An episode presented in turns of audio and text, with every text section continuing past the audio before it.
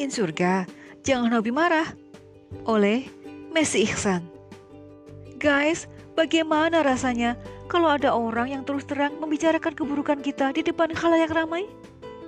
Ingin marah, kesal, sakit hati, sedih, benci, cuek, atau masa bodoh karena sudah acap kali diperlakukan demikian? Setiap orang pasti memiliki tanggapan yang berbeda-beda guys dan tidak bisa dipukul rata. Iya, sebab kita punya hati dan perasaan yang harus dijaga dan tidak suka disakiti oleh siapa pun. Sebagian orang menganggap wajar hingga mau marah dan ingin balas dendam. Dengan maksud agar orang yang bersangkutan merasakan luka yang sama guys. Bahkan wajib lebih menderita daripada kita. Lantas, jika benar balas dendam itu dilakukan, apakah hal itu bisa membuat kita seketika mendekap bahagia dan mengobati luka yang mendera? Guys, jika orang lain menabur luka di hati kita, lalu kita membalas dengan hal yang serupa, bahkan lebih parah dari perbuatan mereka, lantas apa bedanya kita dengan mereka? Toh, sama-sama hobi marah dan doyan balas dendam. Jangan karena orang lain melakukan kesalahan kepada kita, lalu kita merasa lebih suci daripada mereka, sehingga dengan gampang mulut ini mencaci dan memberikan stempel yang buruk terhadap orang lain. Apa pun alasannya guys, kita tak punya hak untuk menghakimi siapa pun. Sebab kita juga manusia biasa yang punya segunung kesalahan dan dosa. Lantas, kenapa kita sombong dan membanggakan diri? Letakkan marah pada tempatnya. Salah satu contoh sikap yang sangat merugikan manusia ialah marah. Maksudnya, marah yang tidak jelas dan tanpa sebab apa pun. Orang-orang yang tidak mampu meredam marahnya termasuk golongan yang merugi, guys.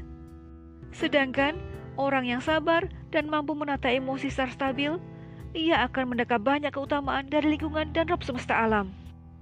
Dr. Molly Crockett pernah mengatakan bahwa fluktuasi kadar hormon serotonin dalam otak mempengaruhi respons manusia dalam menata emosi marahnya. Selain itu, Rasulullah acap kali mengingatkan kepada kita untuk menahan marah dengan istighfar dan berwudu. Selain itu, Rasulullah juga menjamin surga bagi siapa pun yang bisa menahan emosinya. Rasulullah bersabda, La taghdab walakal jannah. Artinya, jangan kamu marah, maka kamu akan masuk surga. Hadis riwayat At-Tabrani. Rasulullah juga bersabda yang artinya, Janganlah kamu gampang marah, maka diulangi permintaan itu beberapa kali. Sabda beliau, Janganlah kamu gampang marah. Hadis riwayat Bukhari. Islam itu identitas dan prinsip yang sangat berharga, melebihi tumpukan permata dan harta. Rasulullah mengajarkan kita bagaimana menanggapi orang yang suka memancing emosi, meletakkan marah sesuai dengan perintah dan larangan Allah, bukan mengikuti hawa nafsu. Rasulullah bersabda yang artinya, siapa yang pernah berbuat kezaliman terhadap saudaranya, baik menyangkut kehormatan saudaranya, maka hendaklah ia meminta kehalalan dari saudaranya tersebut di dunia sebelum tidak ada lagi dinar dan tidak pula dirham untuk menebus kesalahan yang dilakukan, yakni pada hari kiamat. Bila ia memiliki amal salih, diambillah amal tersebut darinya sesuai kadar kezalimannya untuk diberikan kepada orang yang dizaliminya sebagai tebusan pengganti kezaliman yang pernah dilakukannya. Hadis riwayat Bukhari.